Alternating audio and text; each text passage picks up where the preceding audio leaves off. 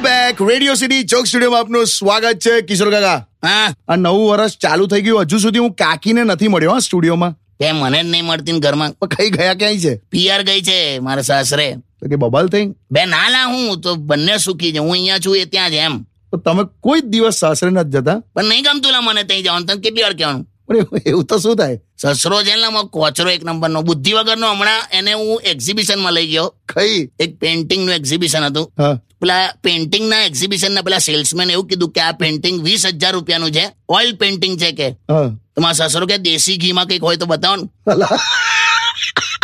લા કોઈ સિંગતેલના પેઇન્ટિંગ કરતો હોય બુદ્ધિ વગરનો લા મારી સાસુ ઘેર આવી હતી મારા હા તો મારો ફ્રેન્ડ આયલો હા હવે એ સિવિલ એન્જિનિયર હા તો મારી સાસુને મેં કીધું ને કે આ સિવિલ એન્જિનિયર છે તે પછી એને મિસ્ત્રી બે મિસ્ત્રી મિસ્ત્રી મિસ્ત્રી કરીને બોલાવેલા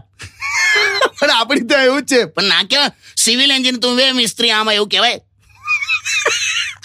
ઓ બાપા પણ તો એ કાકી ક્યારે આવવાના છે ખબર નહીં લઈને મમ્મીની તબિયત નહીં હારી એટલે શું થયું ડેન્ગ્યુ શું વાત કરો છો ખબર નહીં હવે મચ્છરની તબિયત કેવી હશે હે અ, મમ્મીની તબિયત કેવી હશે એમ હું બહુ બહુ ગિલિન્ડર માણસ છો તમે સ્ટેડિયમ વિથ કિશોર કાકા on your radio city ninety one point one